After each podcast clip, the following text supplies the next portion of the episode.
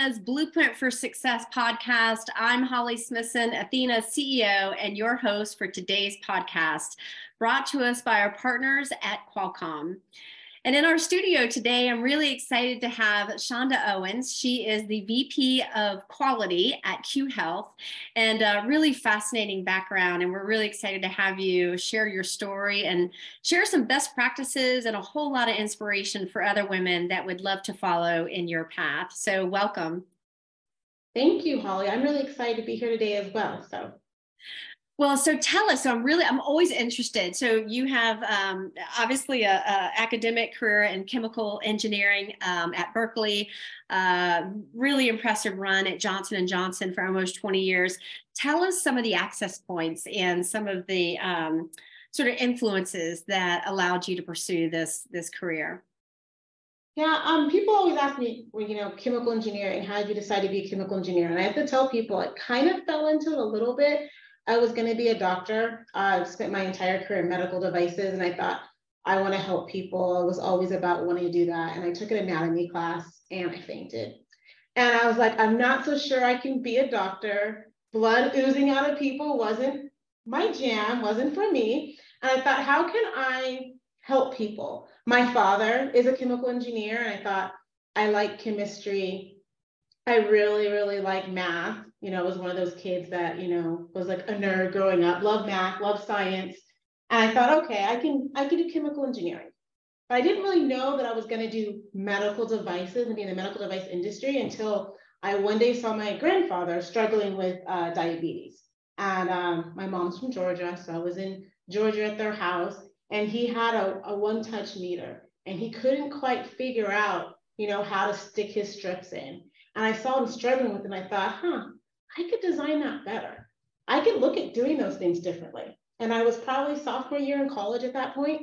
And I looked up Johnson & Johnson, and I, you know, called their recruiters, and I was like, I want to come work for you. I want to have an internship there. And I hassled them. You know, I didn't take no for an answer. And I finally got an interview, and I started as an intern at Johnson & Johnson, and then, you know, graduated and never looked back. And so that's kind of how I started medical devices. So it's about having a passion for something. And in that case, it was a passion for diabetes management. It's something that runs in my family. And it was about, you know, saying, how can I look at something? How can I do it better? So one of the things that I find to be the common thread with a lot of women in STEM is there's this just natural desire to pursue that passion you talked about. But taking the initiative and really making it happen is something that's just obviously a part of your constitution. But for women that may have a little bit more reservation, what do you say to them in terms of, particularly when women have such a, you know, low representation within the field of STEM, how do you actually break through in a way that is effective without sort of making you feel like an outsider? Yeah, no, it's a good question. And, you know, I started at Berkeley, and there wasn't a lot of women in the engineering program. There wasn't a lot of Black women in the engineering program. And so I think for me, it was about having a passion for something, but also finding where you belong, right? I had a lot of great classmates, right? I joined the Black Engineering Science and Students Association. I found a team of people that supported me and helped me get through the program. And I always say you can't do it alone, and you don't have to. I feel like sometimes we're embarrassed when we struggle, or we don't want to admit that we're having challenges, and we try to do it alone. And so for me, it's like really important to find your people. And that doesn't have to be the same race or even the same sex. It's the people that you feel comfortable with, people who support you, people who help you be vulnerable and be able to kind of say, where do you need some help and where do you need to move forward? So to me, that was what was important. Berkeley wasn't easy. Anybody who's gone to Berkeley can tell you it wasn't easy. All of us have had challenges. There's been times where I felt I wasn't going to be able to push through, but I had a support group with me. And whether that was the administration, or whether that was my friends or my other colleagues, it was about finding those individuals that support you and can keep you motivated to move forward. Let me ask you this. So, you know, inevitably there are going to be speed bumps in everybody's career. I don't care what, you know, field, I don't care what background, what gender, But it's oftentimes that challenge that builds that leadership muscle within you, right? So can you share an instance where there was just a real big crevice in the path and in front of you, and what you were able to do and leverage in order to get to the other side? Yeah, no, that's a good question. I think with everybody's careers, right, you have peaks and you have valleys. I think one of the valleys that I had was really came down to, again, not having somebody who was very supportive. So I was doing great in my career. I thought I was doing great. And then I got a new director in the team. It was a guy, and he didn't really think a lot of women engineers and didn't come right out and say it. It was the microaggressions. It was the hello, honey, hello, sweetie, or me being the only one having to take meeting minutes in the meetings that we were at, or every single time you had an idea, it being questioned, but you look around and none of the men or his ideas are getting questioned. And I think the drawing point was where I had an idea, question, can't do it. And somebody else spoke up and said the exact same idea. Great idea, Bob. And I think at the time it was demoralizing. And for me, my immediate approach to that was, well, I'm not going to deal with it. I don't have to deal with it. I'm not going to deal with you. I'm going to move forward. I'm going to just do my job. You stay over here. But the problem with that was then I wasn't getting my job done because this individual I needed to work with, I had to do things. So if I don't show up to a meeting where he's at, then I'm the one who's not doing what I need to do. And I think what pulled me out of that was actually another woman. So another engineering woman who was a director in the group, who'd worked with me in the past, who was going to those meetings and where I was getting reviewed and they're saying, well, she doesn't show up to meetings, or she's not listening to what we have to say. And she's like, this is not Chanda. And she reached out to me and said, what's going on?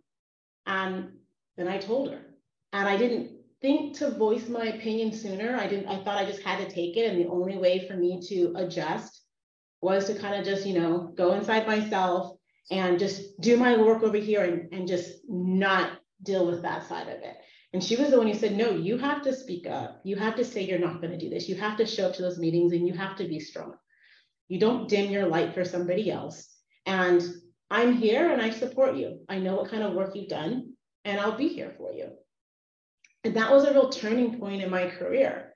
And at the end of the day, I'm still standing, right? That individual, I don't know where they're at now in their career, but they're not where I'm at. I think that's what's really important. I think we all have that moment where we think we're not good enough. Like, do I really belong here? This person doesn't seem to think that I belong here. And I think my initial approach was similar to a lot of people, was to not speak up, to kind of accept it. And having somebody out there who said, no, you don't have to accept it. So for me, that's what I try to do now. I try to say, hey, how am I that person that can pull somebody up, who can say, hey, this is not right. We have to create an inclusive environment. We have to make sure that everybody's feeling heard. And so, yeah, I think that was probably one of the lowest points that I had in my career, where I actually almost thought about quitting. Like, I was going to leave engineering. I was going to leave medical devices and do something different. Well, it's interesting. Here in San Diego, hometown to the Navy SEALs, we often hear this mantra, embrace the suck. And when you were sharing your story, it came to my mind. It's like, okay, these are the circumstances. I'm in the minority. This doesn't really, I don't see a light at the end of the tunnel. So my only option is to embrace the suck. It's to normalize this very unhealthy work environment. Well, that's just sort of you surrender, like, where you are in your career, that's just what occurs to you, is just suck it up. And that's not sustainable. Nobody wins, everybody loses. But in that moment, that was what occurred to you. Yeah, and I didn't know differently, right? And I come from a very, strong family. And so even though you have support system at home, if you don't have that same support system in the work environment where you're working, it's a different environment. And so I thought about it. I was like, I would never do that at home with any one of my cousins who were challenging me. I'd be like, no, you know what I mean? So why in the work environment am I going to let it happen? And so it definitely was a learning lesson for me, but it was a learning lesson also as a woman, a Black woman, as somebody who's a vice president at a company, to make sure that I'm also thinking about that, and I'm looking out for other individuals, and I'm making sure that I'm always creating a culture, and not just for women, but for men as well, that they can feel heard. Because come in all kinds of different shapes and sizes. It's not just about being a female or being Black. It's about all different types of things. So how do you identify? You know, what's your background? Where did you come from? You know, what was your experiences before you got to here? And that all of that brings a different dynamic that can create insecurities and a feeling of not belonging. And so for me, I think it's really important for you to recognize that you do belong, you were hired for a reason, you have a seat at the table. We have to all figure out how to get over our imposter syndrome. And, fake it till you make it is what I say. I say, you were here for a reason, you continue to move forward. And if you fail, great, you learn from it, you move on. Well, your advice, or at least just sort of the instinct in that moment when it didn't feel like the odds were against you, you're like, okay, I'm gonna dim my light. And just, to all the people that are listening or watching this podcast that work in a team or manage a team, think about if everybody took on that response to dim their light, right? You have complete underutilization of talent. You have complete underperformance by people that you've hired and you've gone out and you built this wonderful team. And then when they are faced with an environment that is not productive, that is not inclusive, it's not, then everybody dims their light. No, like nobody wins. Nobody wins. Nobody brings 100% of themselves.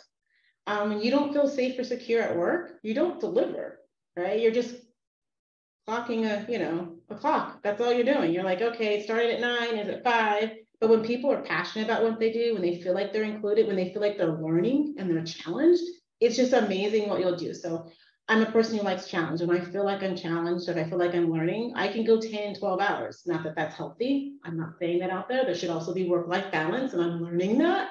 But it's something that you could do. But I can also tell you, when I was dimming my light, I was going home at 3. You know what I mean? So you don't get the best out of the people who will work with you.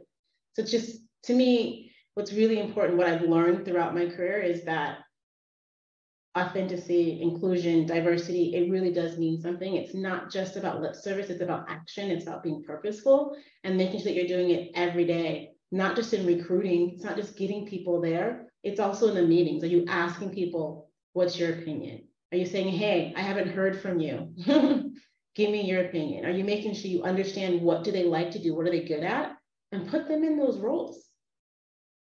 It's so interesting because on its on its face, it just seems so logical and so reasonable to want to optimize all of the talent that you have assembled in a team or a business unit. And yet the realities are so different because of these longstanding biases and the discrimination and the cultures that allow these biases to perpetuate. And so as we all become a more evolved leader, right? And that's really the goal, that we're constantly growing, right? That's the whole reason why businesses show up. They have to grow their bottom line and grow their value, but the employees have to grow in that same fashion.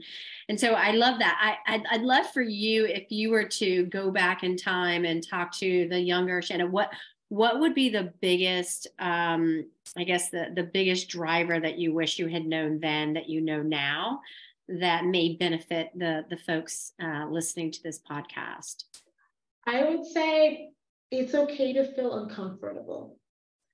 Some of the best assignments that I've had that have really springboarded my career are assignments that I was really nervous about taking. I took an assignment to move to Puerto Rico, and I was really nervous about doing that. Am I going to be able to fulfill the role? Am I going to be able to do everything they want me to do? And it ended up being one of the best assignments that I've ever had. It got me global experience. It got me an opportunity to step outside of my shell, to learn how to work in a different culture, all skill sets that I use today in my job. So anytime I'm feeling it's a little bit uncomfortable, it's not a slam dunk, I'm like, this might be the opportunity for me, because that's when you grow. You grow when you're stretching yourself a little bit. Don't break, but a little bit of strain is good. And I would say earlier on in my career, I was like, unless I was 100% ready for the job, I didn't apply. And I think that's a mistake. And I think it's a mistake a lot of women in STEM make.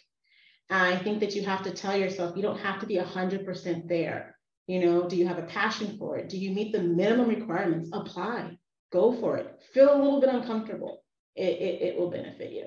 And I wish I had done that sooner. Yeah. And, you know, so they say, you know, fear, that discomfort is generally, there's fear, kind of behind that, discomfort, and then working through the fear, right. Doing it, notwithstanding the fear is the definition of courage. And once you do it once, you start to build that courage muscle, start to go a little flex, little easier every time. But seeing, you know, women like you doing it, right? Like, okay, yeah, it was wildly uncomfortable, but I did it anyway. I'll figure it out. I'm super competent. I'm super passionate, and I'm really bright. So of course I'm going to figure it out. And when I don't have it figured out, I've got a team. That's why we have teams, right? And sometimes we forget that really basic logical sort of equation. I mean, that's why teams come together to solve really complicated problems. And when we think we have to have it all figured out, you're not going to be the team. You are a part of a team. I mean, that's the whole beauty of having all these different diverse perspectives and backgrounds and expertise so that you can solve these complicated problems. And I get fear is irrational. It's not rational. It's not logical. So I understand, but it's really important to hear that and to see that. And obviously it worked for you. It has. And it's kind of like now, it's my barometer when I'm looking for a new opportunity or a new job. I'm like, am I a little bit scared? Do I feel like I know everything? Because I feel like I know everything, then maybe it's not going to be enough of a challenge. And if I want to grow and continue to grow as a leader, I need a little bit of challenge.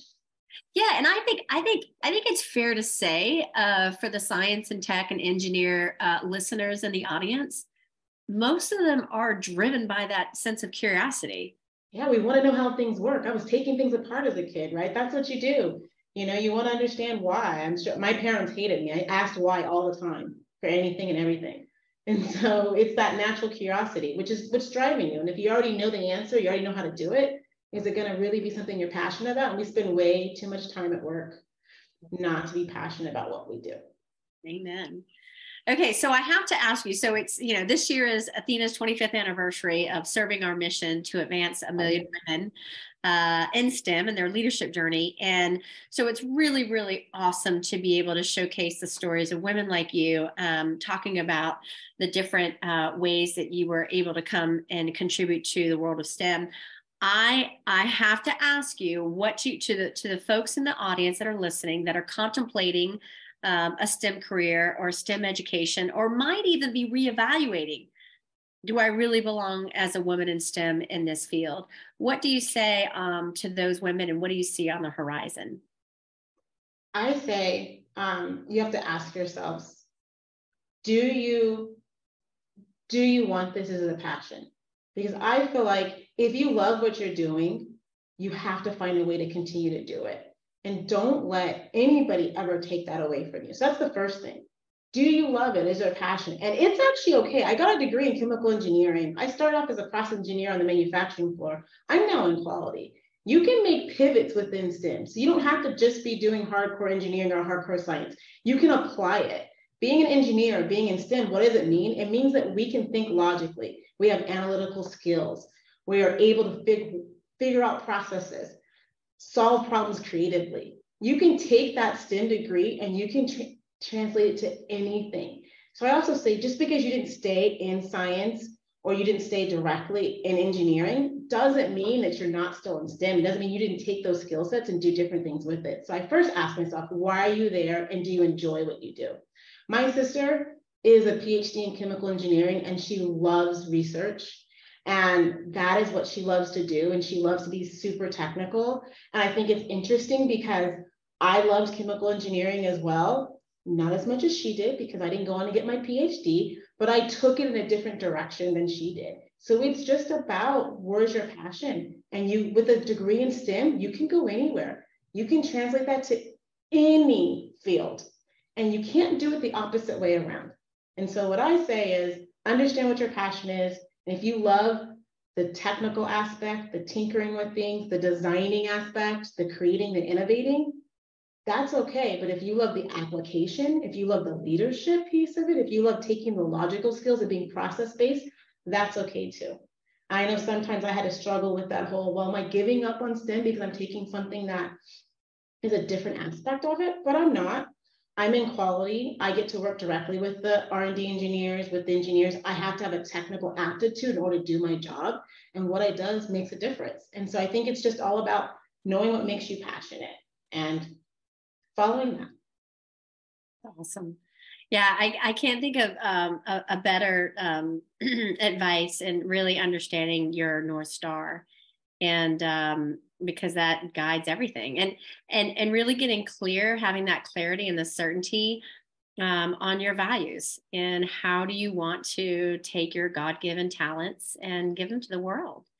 And clearly you figure that out and in pretty well, it wasn't easy, and it's been over 20 years, so everybody has a journey. Well, thank you so much for sharing your journey and sharing your story, and really, really impressed, inspired. And I really appreciate you sharing and being a part of our podcast. I appreciate you for having me and for what you guys do. These programs are really important because they bring awareness, and they go back to kind of what my first step was. It's a place where people belong. They can find the people that support them, and it's really important. So hopefully this conversation helps somebody, but it helped me. So. Thank you. I appreciate it. Thank you very much. And that wraps up this edition of Athena's Blueprint for Success podcast, brought to us by our partners at Qualcomm. And we'll see you at next month's podcast. Thank you. Thanks, Holly.